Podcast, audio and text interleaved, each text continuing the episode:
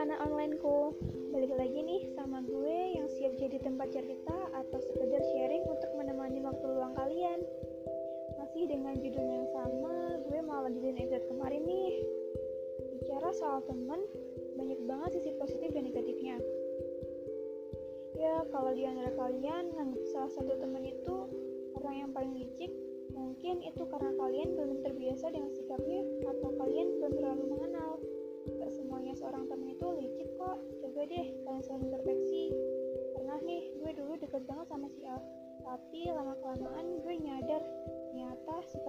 itu gak gue sukai. Dia egois. Terus gue cari teman lain sampai akhirnya gue nyaman sama yang baru. Anjir bucin. Si A udah nemu yang baru. Di titik inilah kita menjadi orang asing. Gak ada sapaan hangat, senyum manis yang mengikat, apalagi celotehan diagonis setiap harinya. Kita sibuk dengan teman yang baru, yang lama terlupakan. Eh, atau malah cuma gue yang ngelupain. Dan pada akhirnya kita terjebak di ruangan sunyi. Mau tak mau, kita harus saling berbicara. Di sinilah kita memulai dari awal. Kita saling introspeksi, bicara pelan namun pasti untuk menuju kedamaian.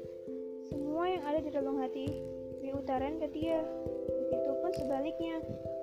Kini semua telah usai, gak ada lagi tatapan dingin atau saling mengernyit. Introspeksi yang gue lakuin ini, gue sadar bahwa setiap orang itu punya sisi baik dan buruknya sendiri. Ada lagi nih, spesies teman yang suka ngibain kita di belakang dan pas di depan kita dia so baik. Muna banget sih. Gue sih nganggapnya biasa aja. Cuman lama-kelamaan kalau dibiarin malah bikin jengkel. Kadang mereka kayak gitu cuman pengen ngambil duit kita aja. Ya gak sih? Jengkelinnya lagi kalau mereka ngedeketin kita biar mereka bisa deket sama doi kita. Ini nih yang paling gue benci temen yang nusuk dari belakang. So banget nyomblangin kita ke doi. Eh tapi yang jadian malah dia. Habis itu sikap dia kayak gak ada salahnya sama sekali. Bangsat emang.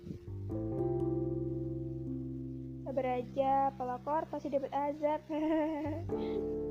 Eh atau malah di sini ada yang jadi pelakor. Jangan sampai lah ya. Dan jangan sampai ada dendam pribadi di diri kalian. Udah cukup diamin aja. Ntar pasti mereka capek sendiri.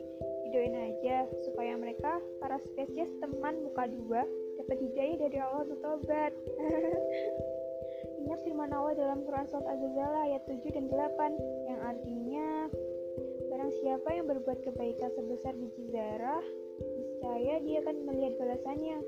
Dan barang siapa yang berbuat kejahatan sebesar biji zarah niscaya dia akan melihat balasannya pula